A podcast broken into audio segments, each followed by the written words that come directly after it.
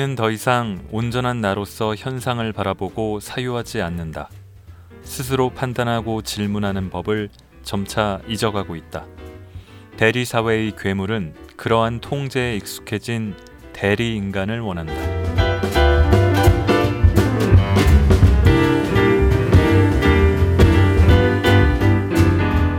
골라듣는 뉴스룸의 책 읽는 시간 북적북적 심영구 기자입니다. 이번 주에도 찾아왔습니다. 아, 지난 북적북적에서도 제가 생각할 때 재미있던 소설을 읽었습니다만 어떠셨는지요? 뭐 시의성도 좋고 의미 있는 책도 좋습니다만 무엇보다도 재미있어야 한다는 게 제 책에 대한 지론이라면 지론입니다. 그 재미라는 게 꼭 뭐 깔깔깔 대백과류는 아니겠죠. 그래도 뭐 흐흐흐 정도는 될 수 있도록 책을 고르고 있습니다.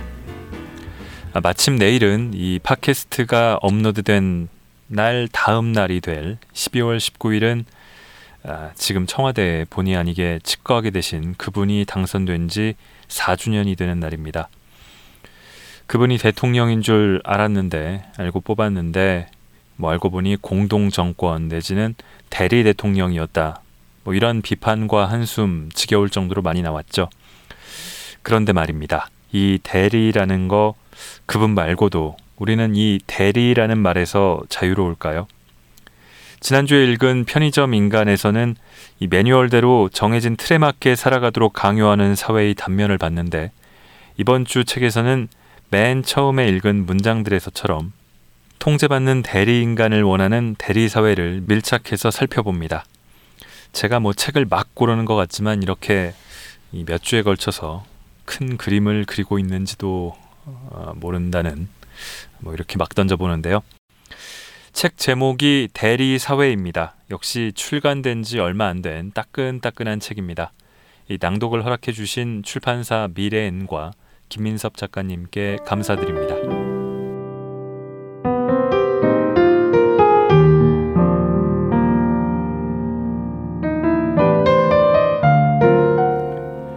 김민섭 작가는 2015년에 일명 지방시 나는 지방대 시간 강사다를 줄여서 지방시라고 불렀는데요. 이런 제목으로 글을 연재하고 또 책을 펴낸 바 있습니다. 책 제목대로 지방대 시간 강사 신분이었다가 대학을 박차고 나온 뒤에 생계를 위해 대리기사 일을 하게 됐다고 합니다. 그러면서 들여다본 대리기사의 세계 그리고 한국 사회에 대한 글을 썼습니다. 프롤로그 이 대리인간으로 살아왔음을 고백하며를 먼저 읽겠습니다.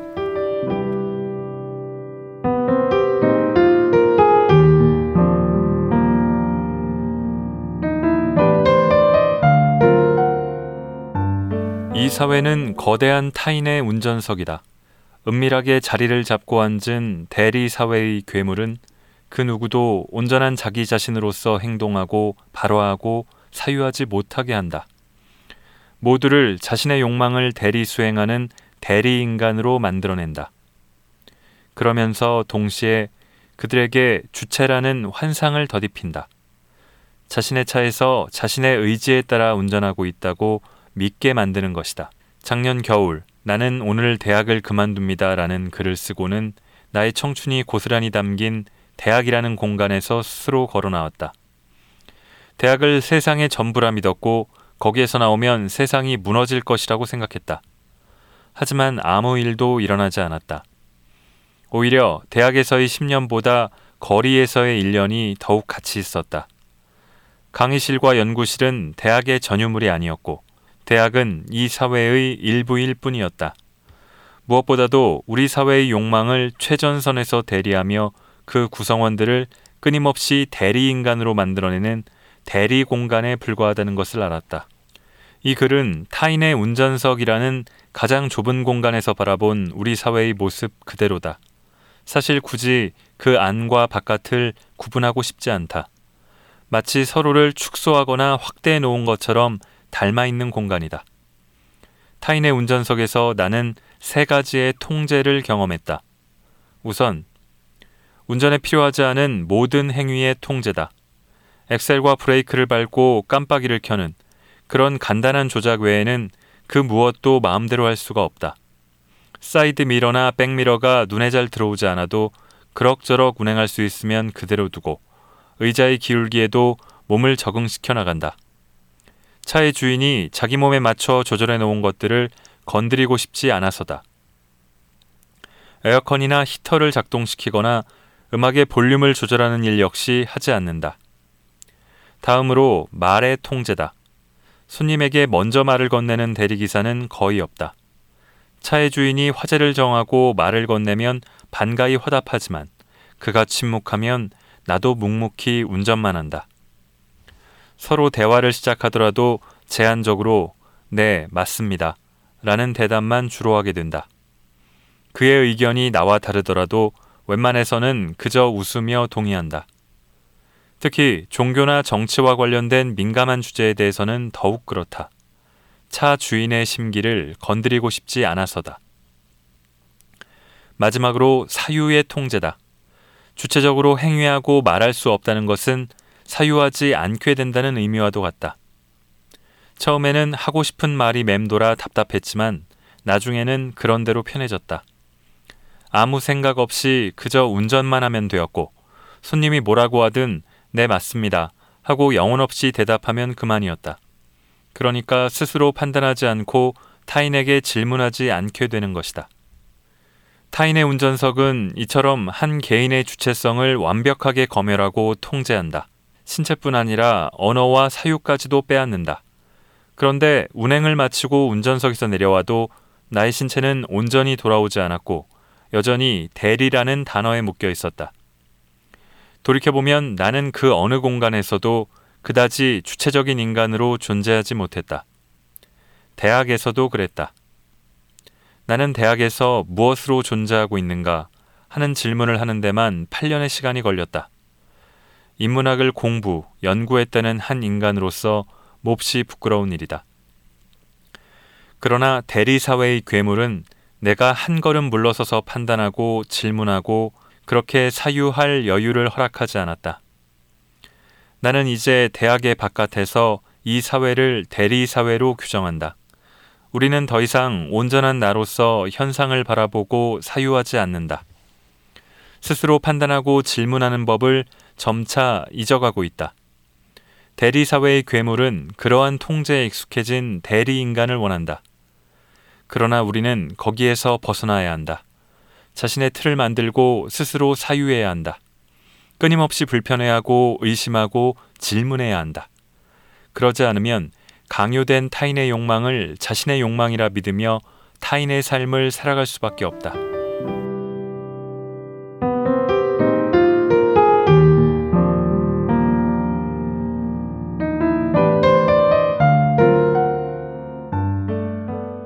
대리기사로서 타인의 운전석에 늘 올라야 하는 입장에서는 어느 대화에든 주체로서 참여하기 힘들다는 게 이 저자의 경험에서 우러난 사실입니다. 이 타인의 운전석은 곧 의뢰 공간. 도처에 넘쳐나는 의뢰 공간은 순응하는 몸을 만들게 됩니다. 대리 사회는 대리 인간을, 대리 인간은 대리 국민을 양산하게 하는 식입니다. 그런 내용을 읽어보겠습니다.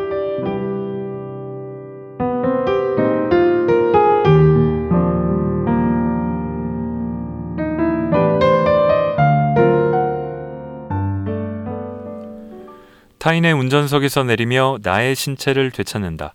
무엇보다 사유하고 발화할 자유를 되찾아온다. 더 이상 상대방의 눈치를 보며 기계적인 반응을 보이지 않아도 된다. 하지만 그러한 일이 반복되면서 나는 조금씩 주체의 자리에서 이탈하는데 익숙해져 갔다. 상대방이 말하는 대로 수용하고 긍정하는 간편한 대화의 방식. 말하자면 순응이 어느새 자연스럽게 몸에 각인된 것이다. 누군가 나를 주체로서 대우한다고 해도 익숙해진 몸을 되돌리기는 쉽지 않다. 그러면 어디에서든 주체로서 바로 할수 없게 된다. 순응하는 몸은 그렇게 만들어진다.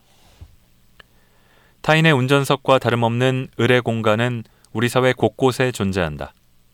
차의 주인과 대리기사와 같은 역설의 관계 역시 우리 주변 어디에나 있다.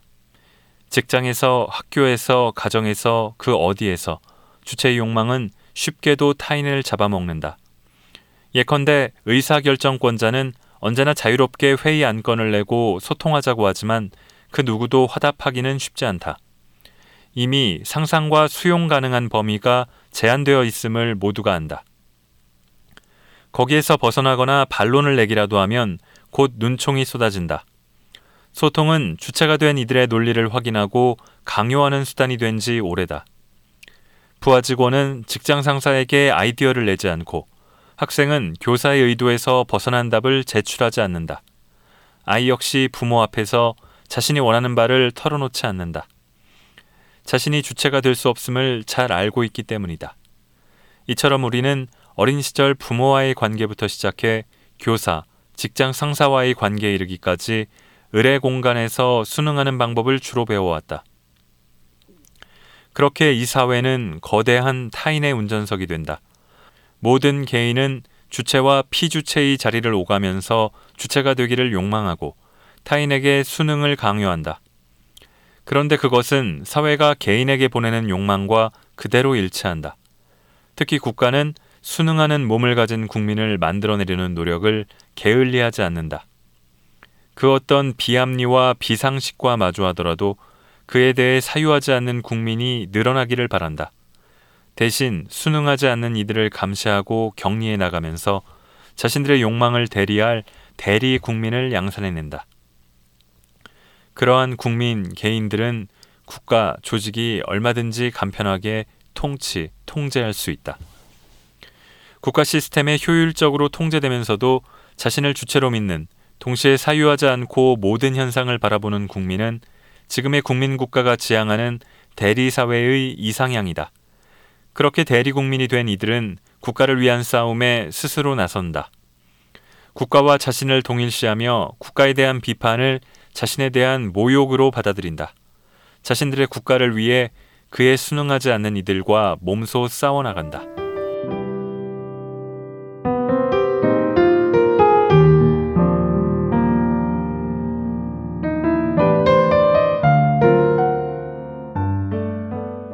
자, 이 책에는 대리기사가 아니면 겪을 수 없는 에피소드들이 곳곳에 나옵니다.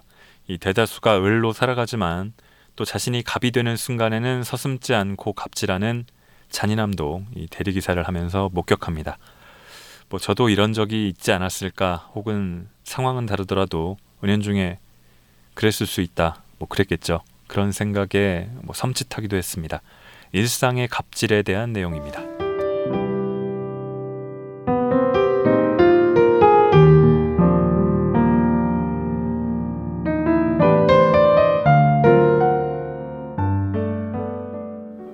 오후 9시부터 새벽까지 5시간을 일한다고 치면 그중 걷거나 뛰는 시간만 순수하게 3시간은 되었다. 운전하는 시간보다도 오히려 더 길었다. 조금이라도 덜 걷기 위해서는 콜카드의 목적지를 보고 1초 이내에 이곳이 어디인지, 막차는 몇 시까지 있는지, 근처에 적당한 번화가가 있는지, 그러한 것을 모두 판단해야 했다. 하지만 나는 대학교와 집만 10년 넘게 왕복한 인간이었다. 콜카드를 보고 여기가 어디지? 고민하는 사이에 알림은 곧 사라져 버렸다. 모든 지명은 나에게 어딘가 있을 하나의 점에 지나지 않았다. 점과 점을 선으로 연결할 수가 없었다.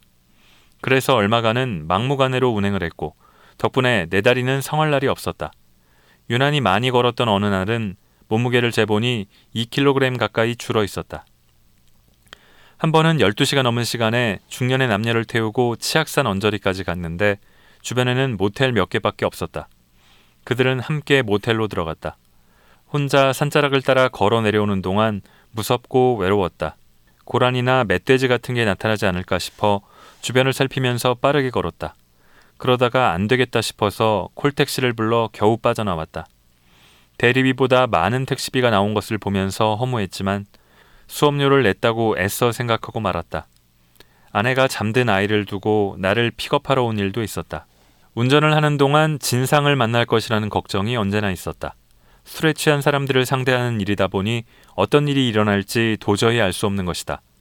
대리운전 기사들의 온라인 카페에는 진상 손님을 만나 폭언을 들었다든지 아니면 폭행을 당했다든지 그러한 글들이 꾸준히 올라온다. 일을 나갈 때마다 아내는 나에게 조심해요 라고 하는데 그건 운전보다도 아마 사람을 조심하라는 의미일 것이다. 어느 날 새벽 1시가 넘은 시간에 더 이상 콜도 없고 해서 집을 향해 걸었다. 그래도 혹시 콜이 들어올지 모른다는 생각에 한 손에 핸드폰을 꼭 쥐고는 바라보면서 계속 걸었다. 집까지 대략 30분쯤 남겨두었을 때 금방 3km에서 콜이 들어왔다. 목적지가 나의 집 근처였다. 그래서 나는 반사적으로 수락 버튼을 눌렀다. 우선 뛰다가 그날따라 다리가 꺾일 만큼 힘들어서 지나가는 택시를 잡아탔다. 기본 요금 정도만 내면 될 것이니 대리비를 받으면 남는 장사인 것이다. 택시를 타고 손님에게 전화를 했다. 그런데 그는 나에게 아저씨 왜 이렇게 늦어요? 하고 물었다. 콜을 받은 지 2분도 지나지 않은 때였다. 나는 그에게 택시를 탔고 3분 내로 도착할 것이라고 답했다. 그는 알겠다며 전화를 끊었다. 그런데 채 1분이 지나지 않아서 손님의 위치가 멀어졌다는 알림이 떴다. 이건 그가 어디론가 이동 중이라는 것을 의미한다. 전화를 해도 그는 받지 않았다. 택시를 타고 그가 콜을 부른 자리로 갔지만 거기에는 아무도 없었다. 아마도 두 개 이상의 대리운전 콜을 불렀을 테고 먼저 온 기사가 그의 차를 운전했을 것이다. 덕분에 나는 집에서 3km만큼 더 멀어졌다. 그때는 정말이지 눈물이 날 만큼 화가 났다. 그 후로도 몇 번 비슷한 일을 겪었다. 두 개 이상의 대리운전 회사에 전화를 하고 먼저 오는 기사와 함께 가는 손님들이 있다. 내가 먼저 도착하든 늦게 도착하든 몹시 화가 났다. 아이고 아저씨가 먼저 오셨네. 갑시다. 하는 그들에게 그러지 마세요. 당신 때문에 누군가는 여기로 뛰어오고 있어요. 하고 말해주고 싶었다. 하지만 그 말은 입안에서만 맴돌았고 결국 나는 언제나 목적지까지 그들을 태워다 주었다. 한 번은 새벽에 젊은 커플을 태우고 막 출발하는데 그들에게 계속 전화가 왔다.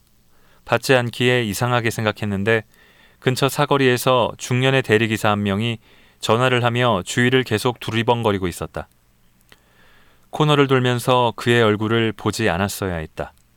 분노도 절망도 허무함도 그 무엇도 아니면서 더욱 아픈 어떤 감정이 그 찰나의 순간에 그대로 전해졌다. 한 집안의 가장임이 분명할 그는 차의 백미러에서 조금씩 멀어져 갔다. 그러는 동안에도 전화가 몇 번이고 다시 왔다. 나는 차를 세우고 차의 주인에게 욕을 해주고 싶었다. 하지만 동시에 내가 먼저 와서 다행이잖아 하는 감정이 조금씩 밀고 올라왔다. 나도 아내와 아이가 내가 돈을 벌어서 돌아오기를 기다리고 있는 것이다. 차의 주인도 운전을 하고 있는 나도 동시에 혐오스러워서 나는 묵묵히 운전을 했다. 목적지에 도착해서 그들에게 따로 인사를 하지 않고 말없이 내렸다. 서울에서는 홍대 입구에서 점심을 먹는 도중에 홍대 클럽에서 강남 모 호텔까지 1만 원의 콜이 나왔다. 밥을 먹는 도중이기도 했고 그 가격에 운전을 하고 싶지는 않았다. 수수료와 교통비를 생각하면 최저 시급도 안 될 것이다. 대리운전을 시작한 지 두 달이 막 된 때였는데 내가 생각하는 적정 가격은 2만 5천 원이었다. 조금 시간이 지나서 1만 5천 원, 다시 2만 원으로 가격이 올랐다. 나는 일행에게 농담 삼아서 이거 3만 원이 넘으면 제가 다녀올게요 하고 말했다. 곧 2만 3천 원, 다시 2만 8천 원으로 가격이 바뀌었다. 손님이 직접 가격을 입력할 수도 있고 프로그램의 가격 산정을 맡길 수도 있는데 2만 8천 원은 거리와 시간에 따라 프로그램이 산정한 업계의 적정 가격이었다. 그래도 가겠다는 사람이 없자 3만 원까지 가격이 올랐다. 나는 그때 마침 밥을 다 먹기도 해서 수락 버튼을 눌렀다. 이만하면 감사히 다녀올 만한 금액이다. 출발지로 가면서 전화를 하니 중년 남성이 받았다. 내가 15분 정도 시간이 걸리겠다고 말하니 그는 나에게 10분 내로 와주어야 한다고 했다. 그리고 도착하면 전화를 하지 말고 일회용 문자로 연락을 달라고 했다. 나는 잠시 고민하다가 알겠다고 답했다. 뛰어가면 어떻게든 10분 내로 도착할 수 있을 것이다. 전화를 끊고 나는 뛰기 시작했다. 그러는 동안 그에게 55분까지 도착해 주세요 하는 문자가 왔다. 그래서 더 열심히 뛰었다. 홍대 거리를 가로지르며 8분 만에 도착한 나는 그에게 거의 도착했습니다 하고 문자를 보냈다. 그런데 사정이 생겨 취소할게요 하는 단문이 왔다. 나는 홍대 거리에 멍하니 멈춰서서 핸드폰을 한참 바라보았다. 마침 기록적인 폭염이 이어지던 어느 날이었다. 그는 전화를 받지 않았고 문자에도 답이 없었다. 그가 직접 호출 취소를 하지 않으면 내가 취소를 해야 하는데 그러면 나는 페널티를 받게 된다. 내가 할 수 있는 일은 취소를 하고 페널티를 받거나 아니면 운행 시작 버튼을 누르고 다시 종료 버튼을 누르며 그에게 3만 원의 운행비가 부과되게 하는 것이었다. 30분을 넘게 기다리다가 나는 그에게 다음과 같은 문자를 보냈다. 운행을 시작하고 종료하겠습니다. 저는 선생님께서 요구하신 대로 55분까지 도착했습니다. 나중에 고객센터와 연락해 차액을 환불받으시기 바랍니다. 나는 운행 시작 버튼을 눌렀다. 그는 물론 고객센터를 통해 전액을 환불받겠지만 그가 그만한 수고를 하기를 바랐다. 고객센터에서 전화가 오면 나는 그를 위해 이러한 수고를 했으니 그 시간만큼 몇천 원의 요금을 부과하라고 주장하려 했다. 나의 주장에는 누구도 귀를 기울이지 않을 것이지만 그래도 그런 목소리라도 내고 싶었다. 그런데 불과 몇 초 만에 그는 프로그램을 강제 종료해버렸다. 내가 운행 종료 버튼을 누르기도 전이었다. 그것으로 모든 것이 끝났다. 그에게는 요금이 부과되지 않을 것이고 나는 그 어디에도 항의할 수 없게 되었다. 순간의 감정으로 욱하는 이들보다 오히려 타인의 수고를 농락하는 이들이 더 밉다. 양쪽에서 전화를 받아 누가 누가 먼저 오나 경주를 시키기도 하고 자신의 요구에 따라 거리를 내달려온 이들을 취소 문자 하나로 돌려 세우기도 한다. 이것은 우리 일상의 갑질이다. 당하는 이들에게는 대리가 아닌 주체의 아픔으로 오래 남는다. 대리라는 직함을 달고 있다고 해서 감정까지 대릴 수 있는 것은 아니다. 비정규직이라고 해서 그 어떤 비정함에 무뎌질 수 없는 것처럼 모든 인간은 주체로서 아파하고 주체로서 절망한다.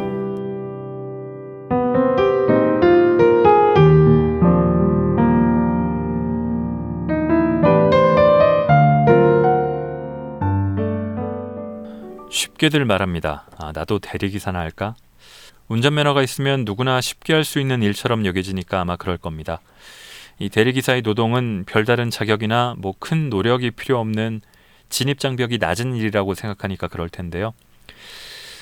제가 하고 있는 이 노동의 성격과 대리기사의 노동이 다른 걸까요? 대리 노동에 대한 내용을 읽겠습니다.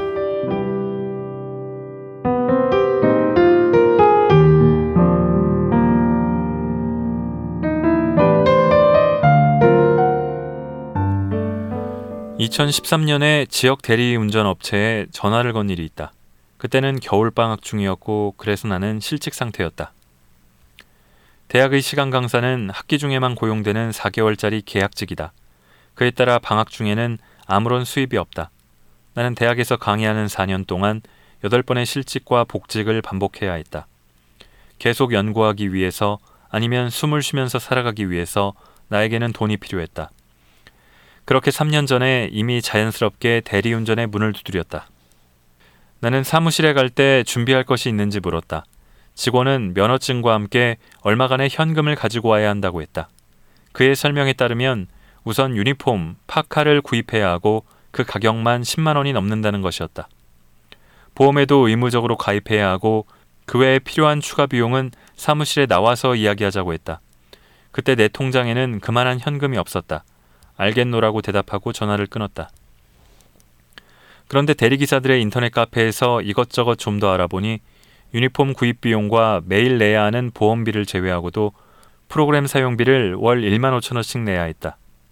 보통 3개에서 6개의 프로그램, 애플리케이션을 설치한다고 하니까 그것만 해도 월 5만 원이 넘는 것이다.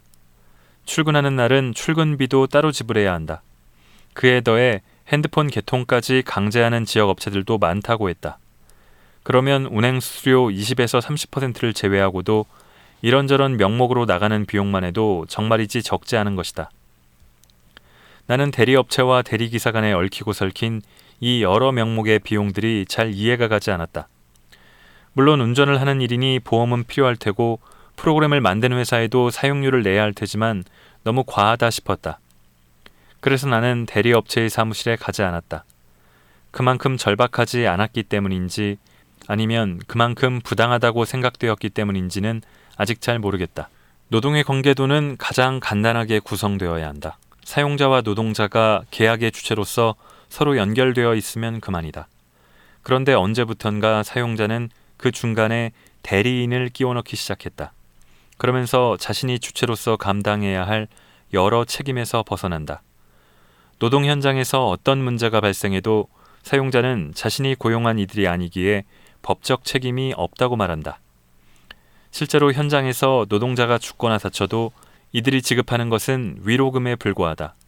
노동자에게 온전히 돌아가야 할 노동의 대가 역시 아웃소싱 업체를 거치고 그 일부만 남는다. 기업은 다양한 방법을 통해 노동자의 주체성을 농락한다. 자신을 대신해 내세울 그 무엇도 가지고 있지 않은 그들에게 언제나 가혹하다. 그런데 그것은 명백한 위법이나 합법도 아닌 법의 경계를 넘나드는 방식으로 주로 이루어진다. 말하자면 법의 틈새를 이용한 편법이다. 인턴이라는 정체불명의 직함을 부여하고서는 무임금으로 사람을 부리고 언제든지 해고하고 기본적인 사회적 안전망조차 보장하지 않아도 기업에게는 잘못이 없다. 그에 더해 국가 정부는 기업을 위한 법안을 계속해서 만들어 나간다. 결국 노동자는 노동 현장의 주체가 아닌 대리로서 존재하게 되는 것이다. 그럼에도 불구하고 회사의, 매장의, 학교의 주인처럼 일하라는 수사는 누구에게나 익숙하다.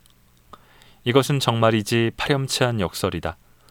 노동자의 주체성을 강탈하는 동시에 그 빈자리에 주체라는 환상을 더딥히는 것이다. 그것이 일상화된 사회에서는 자신을 주체로 믿는 대리가 된 노동자만이 존재한다. 어쩌면 열정 착취보다도 한 단계 진화한 방식이다. 노력뿐 아니라 행복과 만족까지도 강요하는 것이기 때문이다. 나는 이것을 영원 착취라고 규정하고 싶다. 우리 시대의 노동은 대리 노동이다.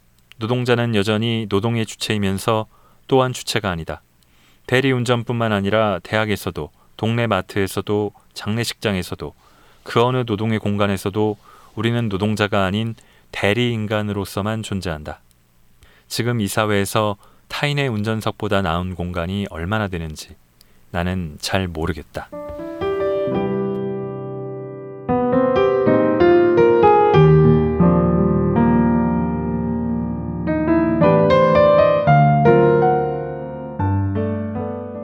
이번엔 노동의 가치를 생각하게 하는 내용입니다. 바로 이어서 읽겠습니다.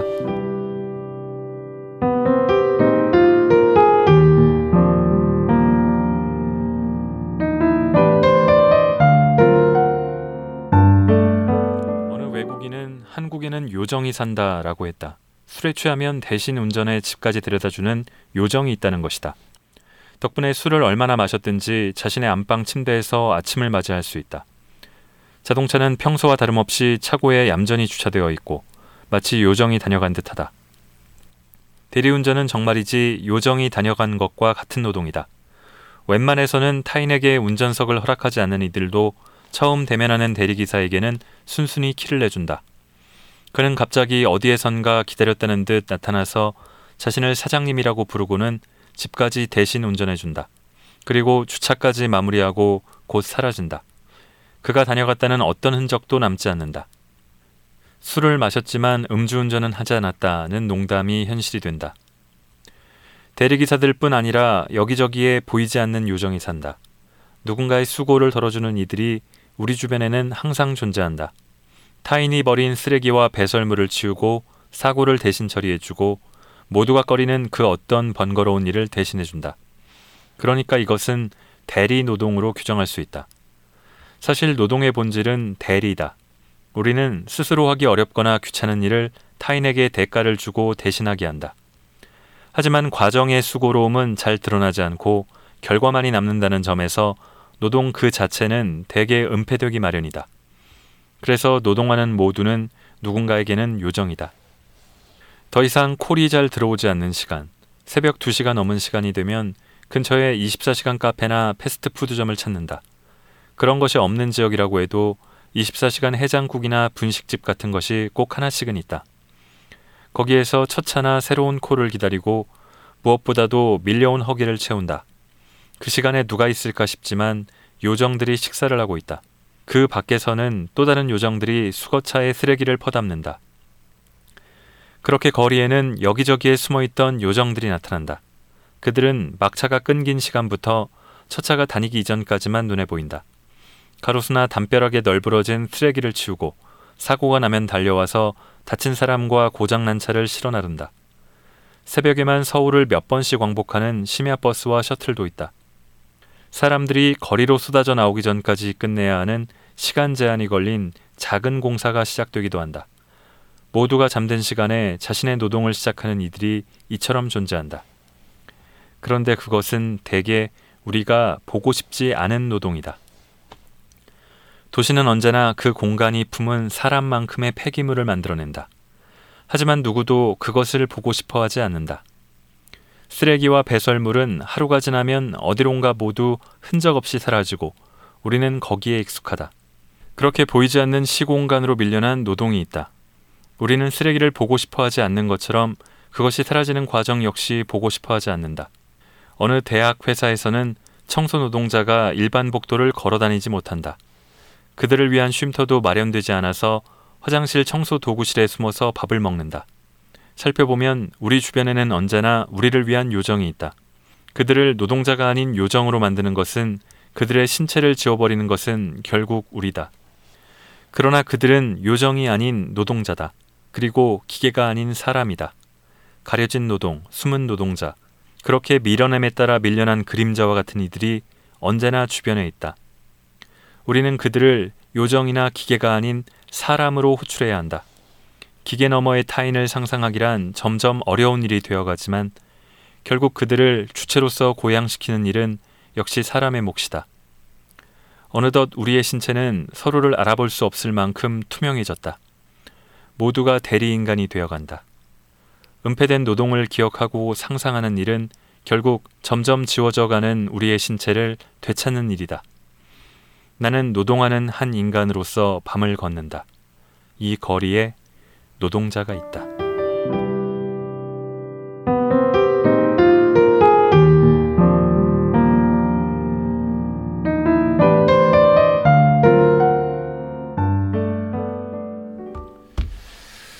자, 때로는 현학적인 글들이 필요하겠지만 저는 이 저 자신도 학문이 짧고 하다 보니까 이렇게 쉬운 말로 쓴 글들이 좋습니다. 어쩌면 뛰어난 통찰과 그를 뒷받침하는 경험과 연구들이 있다면 이를 읽기 쉽게 풀어 쓰는 글이 더 좋은 글이 아닐까 생각하기도 합니다. 원래 저널리즘의 글쓰기가 그런 것이라고도 생각하고요.